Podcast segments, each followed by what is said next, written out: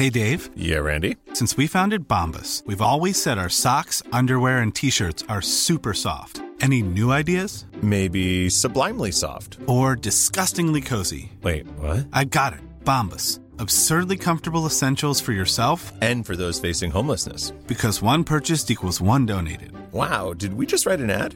Yes. Bombas. Big comfort for everyone. Go to bombas.com slash ACAST and use code ACAST for twenty percent off your first purchase. Planning for your next trip? Elevate your travel style with Quince. Quince has all the jet-setting essentials you'll want for your next getaway, like European linen, premium luggage options, buttery soft Italian leather bags, and so much more. And it's all priced at fifty to eighty percent less than similar brands. Plus, Quince only works with factories that use safe and ethical manufacturing practices. Pack your bags with high-quality essentials you'll be wearing for vacations to come with Quince. Go to quince.com slash trip for free shipping and three sixty-five day returns. Testing was the linchpin of any pandemic response, and we realized that testing had failed catastrophically. Welcome to episode nine of The Great Fail, a podcast that examines the greatest success stories and their spectacular fails, what led to the demise of the most prolific people, brands, and companies. I'm your host, Deborah Chen, and this week we'll be doing another special covid nineteen episode on the failure of the United States and the coronavirus testing kits.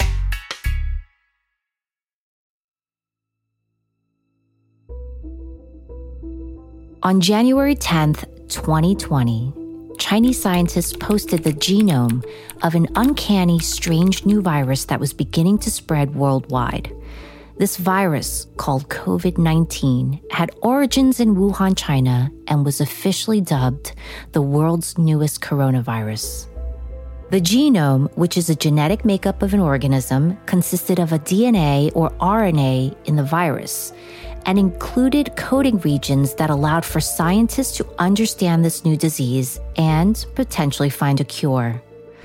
At that time, the symptoms of this mysterious outbreak were reminiscent to that of the two thousand three SARS outbreak, classified by the onset of the first cluster of patients with pneumonia-like symptoms due to an unknown cause.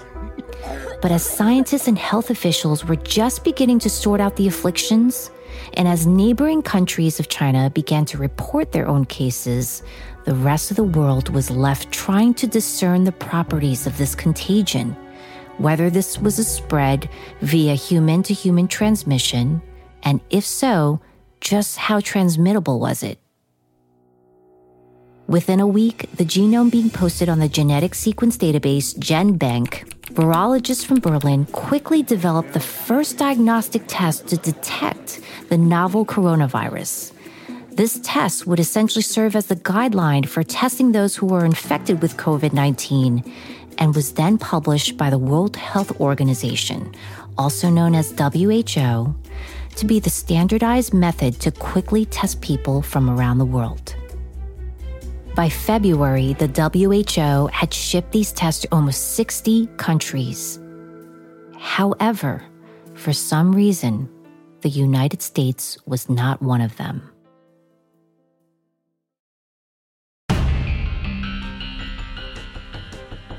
Welcome to the story of the United States covid nineteen testing program, fatally flopped out of the gate in January of twenty twenty, and leading in the highest rate of infections and deaths, even now as we record this podcast.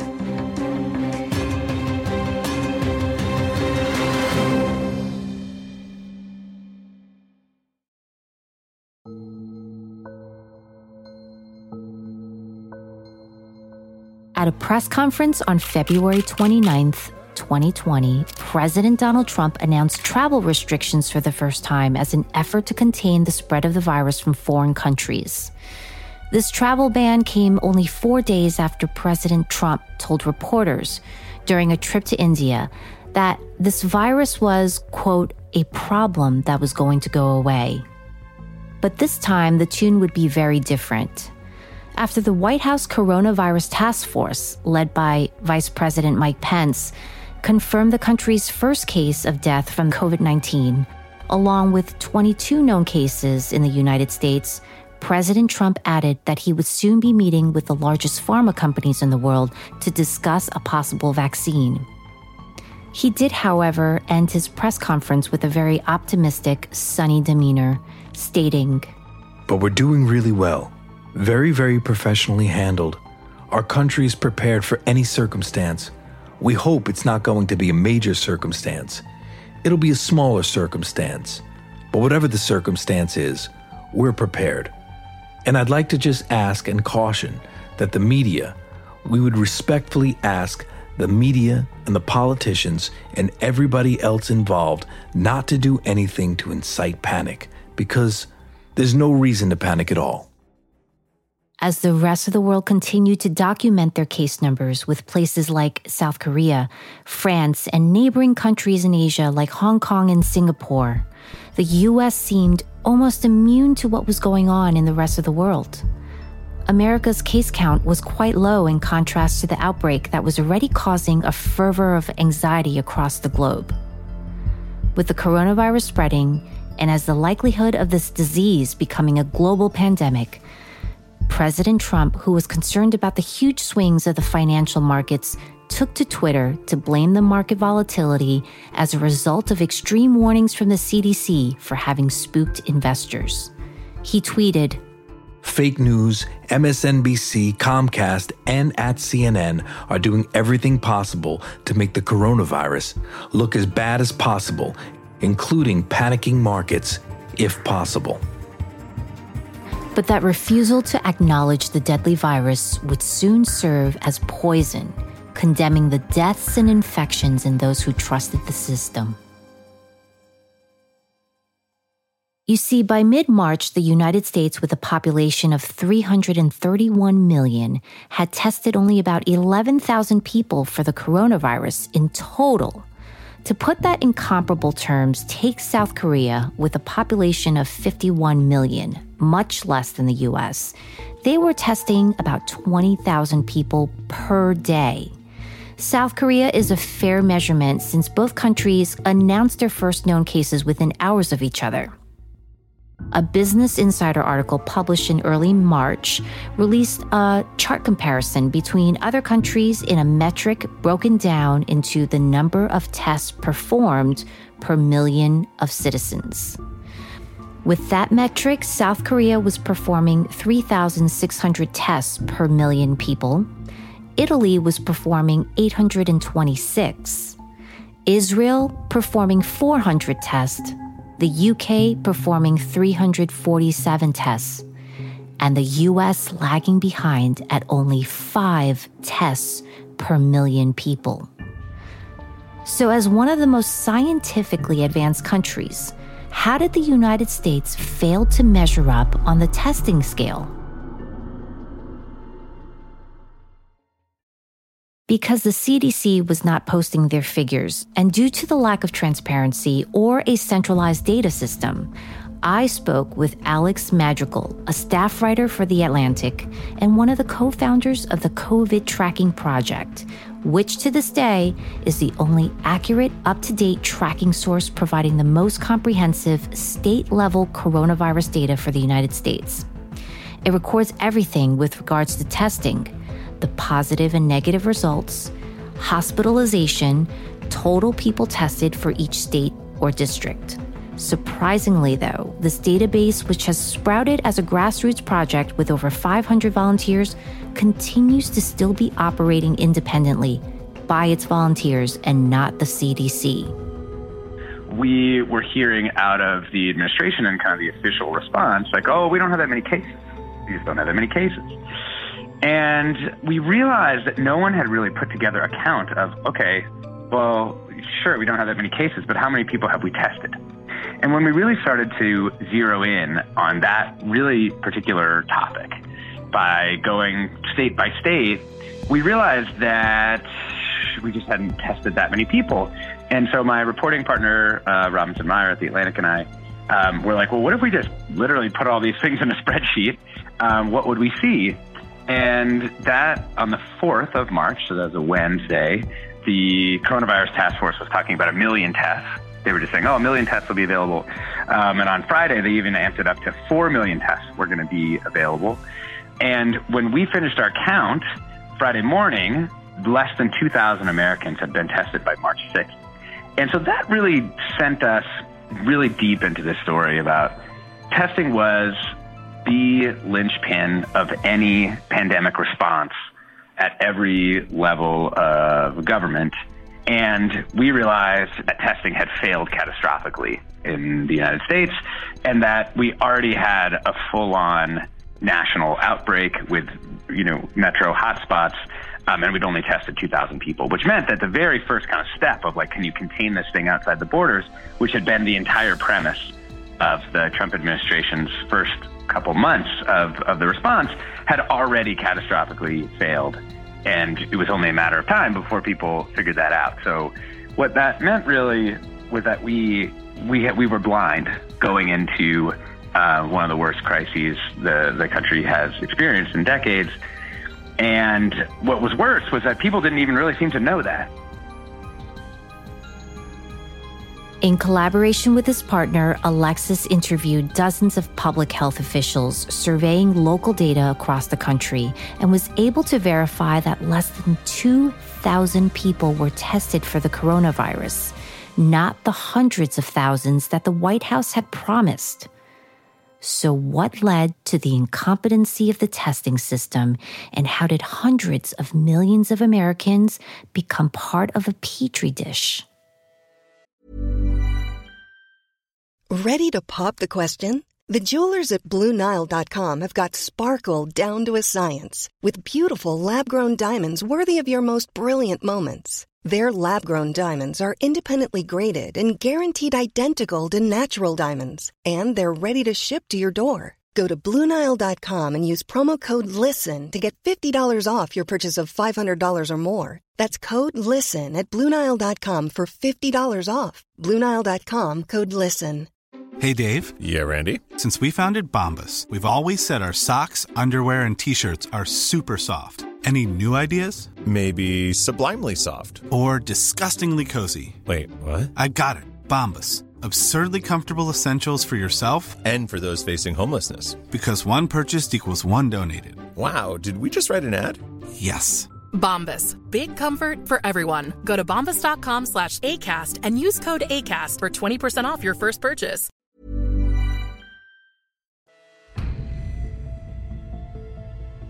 As mentioned earlier, the W H O had a working version of the diagnostic test known as the polymerase chain reaction test, also known as the P C R test, which was made available in mid-January. It was already being used in China. And South Korea's version was also based on this data, and close to one hundred sixty countries were already using the P C R test. Although neither the C D C nor the Coronavirus Task Force would disclose the reasons for abandoning the W H O's version, what we know is this: the U S decided instead to manufacture their own test. And this is how it went down. The federal government began working on a P C R test of its own, but unlike the rest of the world, the C D C decided not to follow the W H O's protocols. No one truly understands why, and because of the lack of transparency, we still don't know the reasoning behind that today. What we do know is that the C D C decided to develop its own test, which all of the other labs in America would then have to wait for, and then replicate it once it's done. So on February fifth, twenty twenty, the C D C was finally ready and announced that it would begin shipping these tests across the country. At the same time, the W H O had already announced that it had shipped two hundred fifty thousand tests worldwide. But back on U S soil, the C D C sent out these tests while the rest of the nation's lab waited in anticipation. However, only days afterwards, reports came back that the test kits were actually defective. It turned out that there was a problem with one of the ingredients in the U S tests that caused more than half of the state labs to receive inconclusive results. but it would be almost a week later that this was officially announced. And then by that time, the agency had to make a decision to replace the ingredient and remanufacture a completely new test. This, of course, would require more time. So while the U S fumbled through the faulty test, the death toll continued to tick higher and higher. At a briefing, Doctor Nancy Messonnier, the director of the National Center for Immunization and Respiratory Disease, said, quote, "We hope that everything would go smoothly as we rush through this," end quote. But in the meantime, she said, until new reagents could be manufactured, all COVID nineteen testing in the U S would continue exclusively at the C D C. The C D C then promised to quickly come up with a new test, but that one day stretched into almost three weeks, until finally in late February, the F D A decided to loosen up its restrictions on clinical labs and allow other medical labs around the country to come up with their own COVID nineteen testing kits. But by then, the virus had already spread like wildfire. The rest of the U S was like, oh, well, you know, the C D C, this is what they do. The Centers for Disease Control, they create tests for infectious diseases, and they've done this in the past. They did it with Ebola, they did it with Zika. They, you know, the C D C, and I think it speaks to where the U S sort of technocracy has been in the past. The C D C is considered a really elite agency uh, globally, or at least we were until this outbreak. And so they went and they created this test. And at the same time that they created the test, Um, some special rules went into place at the F D A that actually prevented other places from coming up with their own tests, including all these sort of university laboratories that could, in fact, have created their own tests. What that did, basically, was centralize the entire American testing effort on this one set of chemicals and swabs that were going to be produced by the C D C and sent out to public health laboratories. Unfortunately, almost immediately after those kits started to go out, these labs realized that, as one testing director put it to me, one of the three chemicals that were used to run this test was dog. So that then created this period of like massive uncertainty where no one else could develop another test. But one of the chemicals was bad within this C D C recipe. And then the C D C wasn't really sure what was going on. So for several weeks, that nothing happened. And, you know, we've had reporting from a guy named Alex Greninger, who was at the University of Washington's virology lab, in which, you know, sort of angrily emailed other laboratory directors saying, like, what the hell are we doing here? you know? Like, we, we are not preparing for this thing, and we cannot prepare because there's sort of this incompressible couple weeks that you need to get a test up and running in one of these laboratories, because it's a very, it's like a bench science, you know.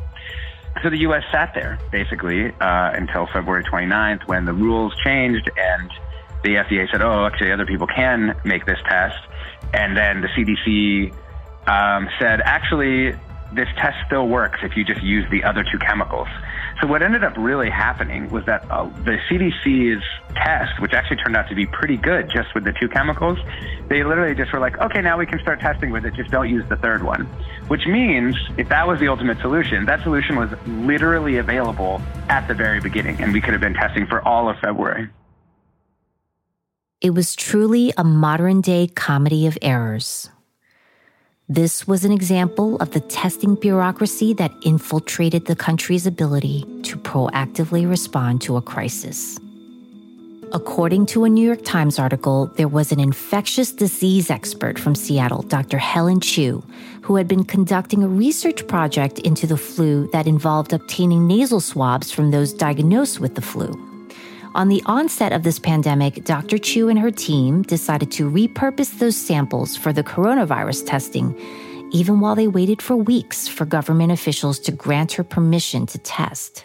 They never did. She decided to conduct the test anyway and was shocked to have found positive cases stemming back from the flu season, meaning COVID nineteen was already percolating on U S soil for at least six weeks.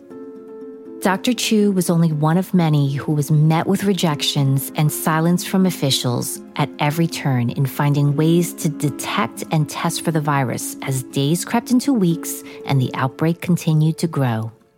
For the entire month of February, while the rest of the world continued their testing, the United States was only able to obtain their test, which were riddled with faulty agents from the C D C. In February, the U S conducted just four hundred seventy-two tests. South Korea had done seventy thousand. The F D A's insistence on making the C D C the single source of creating coronavirus testing kits instead of allowing scientists from the entire nation, from research labs, universities to help, ultimately led to the U S's inability to diagnose, to contain the spread and prevent the deaths and disruption of society that we're seeing now. Why weren't we prepared? On paper, the U S is capable of handling this, but the C D C's faulty tests, the F D A's reluctance to enable other medical labs to contribute to the solution, manufacturing problems, government red tape, and the president downplaying it were all factors that contributed to the crisis. But the failure to provide adequate tests, most experts say, was the single most vital part of the equation that would have helped contain the virus and prevented the spread in such great proportions. The government's towering failure to get this right will go down in history as one of the biggest contributors to the COVID nineteen spread. Some would argue that no country could ever really be prepared for a health crisis of this magnitude. But the facts are that many other countries around the world have proven to be more effective in responding to this than the United States. Have responded to this. And to just keep in mind is that the American response is like very close to the bottom of the list. And it didn't take heavy-handed repression. It just took a kind of institutional constraint and a sort of incompetence that combined to create the situation we have now, which is the U S has more cases than anywhere and almost certainly will. The Taiwanese were running like temperature checks and stuff on December thirty-first for people coming out of China. December thirty-first.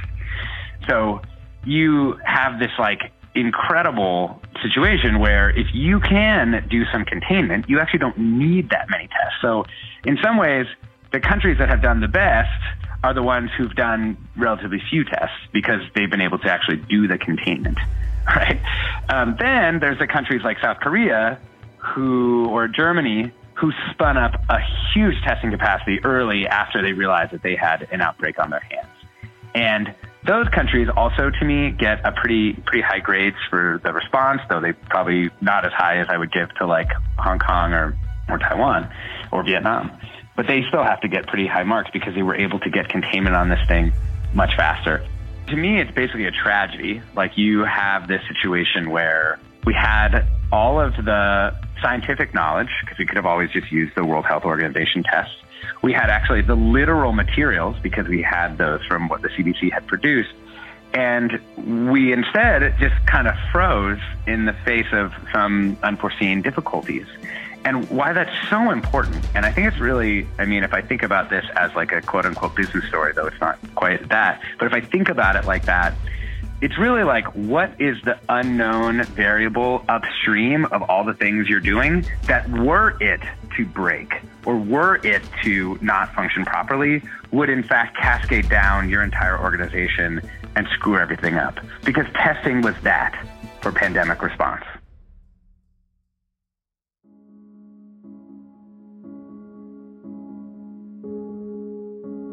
The consequences of the U S testing flop can't be overlooked. Tens of thousands dead, nearly a million sick, and tens of millions struggling with unemployment. The staggering loss of jobs that has brought families to line up at food banks waiting for government assistance. But no amount of rhetoric, distractions, or misguidance can disguise the fact that the United States now has more confirmed coronavirus deaths than any other country in the world. Medical experts have said that ninety percent of the coronavirus deaths could have been avoided had there been more preemptive measures taken from the onset of this health crisis.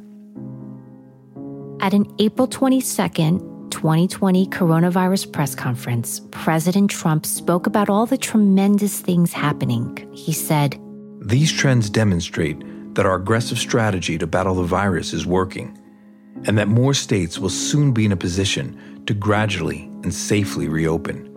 It's very exciting. It was very exciting even today, watching and seeing what's happening, and people are getting ready, and they're all excited.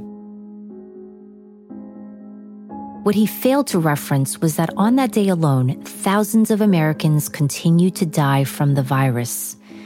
This is the leader at our helm that we rely on for safety, for protection, and the truth, which leaves many wondering if we ever stood a chance.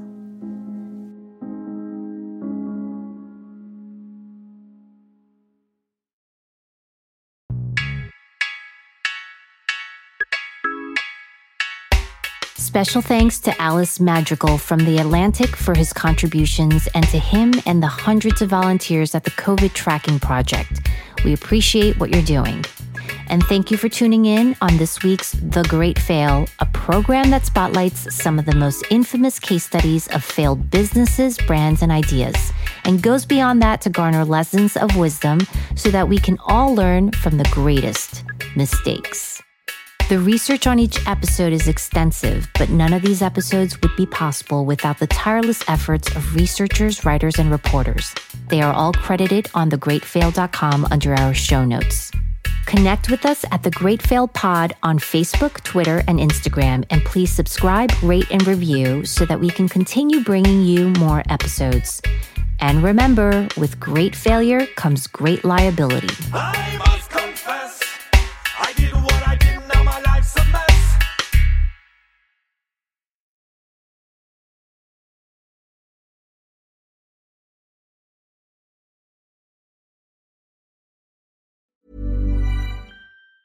Planning for your next trip? Elevate your travel style with Quince. Quince has all the jet-setting essentials you'll want for your next getaway, like European linen, premium luggage options, buttery soft Italian leather bags, and so much more. And is all priced at fifty to eighty percent less than similar brands. Plus, Quince only works with factories that use safe and ethical manufacturing practices.